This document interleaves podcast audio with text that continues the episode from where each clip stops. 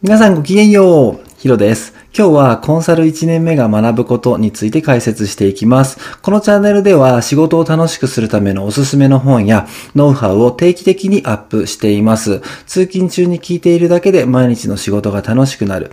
そんなチャンネルなんで気に入っていただけたらぜひチャンネル登録をお願いします。またこの動画は音声だけでもわかるように作っています。通勤中、トレーニング中、料理中や掃除中などの隙間時間にぜひお楽しみください。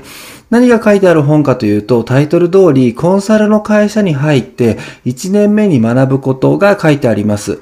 自分はコンサルの仕事してないからいいやって思った人多いですよね。でもちょっと待ってください。この本はコンサル以外の業界職種の方にも役に立つんですよ。なぜなら、コンサル出身者は業界職種問わず活躍しているからですね。コンサル出身者が業界職種問わず活躍しているっていうことは、コンサルの会社で学ぶことっていうのは、業界職種問わず普遍的に役立つスキルだと言えるわけですね。なのでこの本は、業界職種問わず15年後も役に立つ普遍的なスキルが学べる本です。僕は仕事柄コンサルの人と一緒に仕事することも多いんですけど、コンサルの人って悔しいことに、神レベルに仕事できる人多いんですよね。本当に頭いいし仕事も早いんですよね。くっそーって思ってるところにこの本を見つけたんで、コンサルの人がなんでそんなに仕事ができるのか、謎を明らかにしようと思ってこの本を買いました。はい。この本は4つの柱で構成されていて、1つ目が話す技術、2つ目が思考性、3つ目がデスクワーク術、4つ目がビジネスマインドです。この中でも1つ目のね、話す技術と2つ目の思考性、3つ目のデスクワーク術の3つに絞って、その中でも僕が一番重要だと思ったポイントを説明します。1つ目が話す技術からは端的に話すですね。2つ目の思考性からは仮説思考。この仮説思考がですね、最も重要っていうふうに書いてありました。3つ目のデスクワーク術からは、パワーポイント、エクセルは作成スピードが命。それでは1つ目の端的に話すから説明します。それでは行きましょう。一つ目の話す技術の中で一番重要だと思ったポイントは端的に話すということです。駆け引き抜きに率直に簡潔に端的に話すということです。上司からあの仕事の進捗はどうだと聞かれてまだ終わっていない時に実は〇〇で何々でと言い訳から始めるのは NG です。正解はまだできていませんです。でも依頼された仕事ができていないってなかなか言いにくいですよね。でも上司が知りたいのはできたかできていないのかの事実だけで言い訳を聞きたいわけではないんですよね。まずは質問に対してイエス、ノーで答える。イエス、ノーがはっきりすればなぜに進むことができるのでイエス、ノーで答えてから追加の説明、相手の質問に答えるようにしましょう。そしてビジネスの場では上司やクライアントにもストレートに話した方がいいです。ストレートに物を言わないことはビジネスの場では逆に不誠実なんですよね。ストレートに物を言うことが結局は信頼を得ることにつながります。この本に書いてあったエピソードで著者の大石さんが新人時代にミーティングに寝坊して遅れた時の話がね書いてあってなるほどなって思ったんですけど電話がねあった時にはまだ寝ていたそうなんです。今どこにいるって聞かれて今家です。今起きましたって答えるとふざけんなって言われたそうなんですよ。でも次の言葉はあっけないものだったそうです。クライアントとのミーティングに寝坊して登場するわけにはいかないから、こっちに来ないでオフィスに行けって、言い訳は後で聞くって言われたそうです。後からもう寝坊はするなと一言だけ怒られただけだったそうです。このエピソードからも言い訳せずに端的に伝えた方がいいということがわかりますよね。というわけで一つ目は端的に話すでした。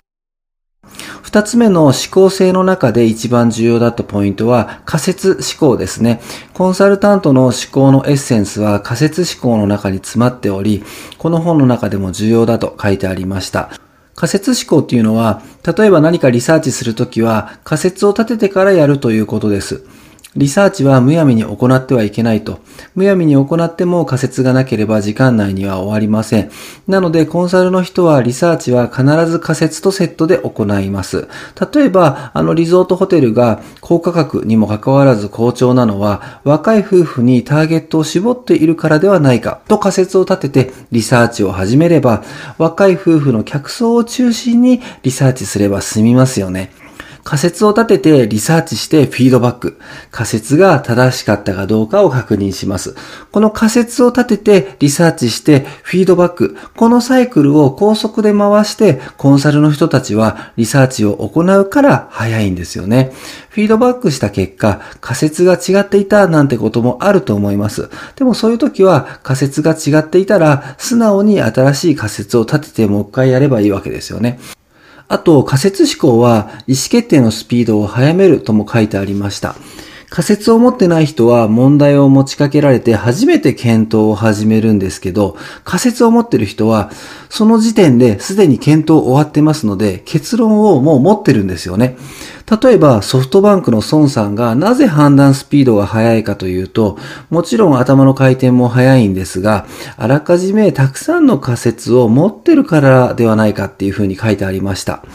1000億円の買収の提案が持ちかけられても、孫さんの頭の中には、買収先の候補や条件、いくらまでなら出していいっていうリストがあるんですよね。だから即決できるよということです。孫さんといえば、昔ツイッターで、髪の毛の交代度が激しいというつぶやきに対して、髪の毛が交代しているのではない。私が前進しているのであると見事な切り返しでフォロワーをうならせたことが有名ですが、素早く見事に切り返せるのも仮説を持ってるからかもしれませんね。はい。ということで、二つ目は仮説思考です。三つ目、デスクワーク術の中で一番重要だと思ったポイントは、パワーポイント、エクセルは作成スピードが命ですよということです。主にパワーポイントを中心に解説します。僕は仕事柄コンサルの人と一緒に仕事をすることが多いんですが、コンサルの人ってパワポを作るスピードが尋常じゃないんですよね。しかもデザインセンスも良くて作るのがめちゃくちゃ上手なんですよね。この本にもコンサルの会社では1日40ページくらいのパワーポイントを作ることなんて、コンサルの会社では普通だよって書いてありましたね。コンサルの会社では普通だけど、他の業界から見ると尋常なほどのスピードに見えるんですよね。コンサルの人ってマジで速いんですよ。これってなぜだと思いますか？なんでそんなに速いのか？答えがこの本には書いてありました。答えはショートカットキーで操作しているからです。コンサルの会社では、ショートカットキーを使ってツールの操作スピードを徹底的に上げてるんですよ。あるコンサルの会社では、上司からマウスを取り上げられて、Excel や PowerPoint をショートカットキーだけで作れって言われるそうです。なぜそこまでするかっていうと、コンサルは常に PowerPoint か Excel を作ってるような仕事で、ツールの操作スピードが生産性に直結するからなんですよね。でも確かに、ファイルを上書き保存するっていう操作一つ取って考えてみても、マウス操作でやると3、4秒かかりますよね。でも、コントロールキーと S キーを同時に押せば0.1秒で済みますよね。このスピードは圧倒的なんですよね。でも、誰でも訓練次第で可能になると書いてありました。なので、僕もパワーポイントを作ること多いんで、まずはね、パワーポのショートカットをね、バッチリ覚えようと思いました。これからはショートカットの鬼になります。パワーポをマウスで操作したら、マウスが爆発して片腕が吹っ飛ぶと思ってパワポを操作したいと思います。そして絶対に覚えておくべき小技も書いてありました。かなり使えるのでおまけとしてパワポの小技だけ紹介しますね。まず一つ目がアイコンメニューをカスタマイズする。よく使う図とか操作は上のアイコンに出しておきましょうということですね。二つ目が図は使い回しできる形態で作ると。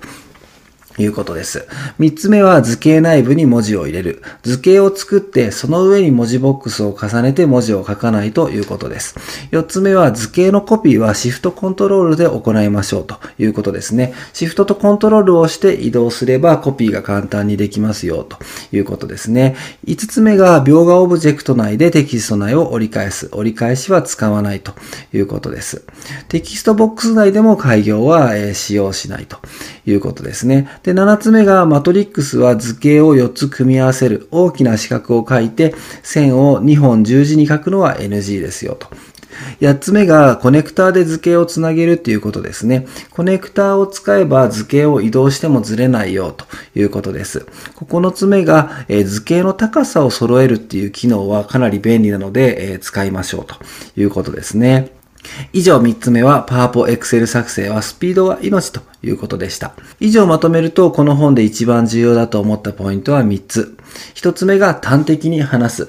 2つ目が仮説思考。3つ目がパワーポイント、エクセルは作成スピードが命。そんなお話をさせていただきました。最後まで聞いていただきありがとうございます。このチャンネルでは仕事を楽しくするためのおすすめの本やノウハウを定期的にアップしています。そして音声だけでもわかるように作っています。通勤中に聞いているだけで毎日の仕事が楽しくなる。そんなチャンネルなんで気に入っていただけたらぜひチャンネル登録をお願いします。評価ボタンやコメントもいただけるとやる気が出るんで嬉しいです。あと Twitter もやってますのでよかったらフォローしてください。それでは次の動画でお会いしましょう。ごきげんよう。バイバイ。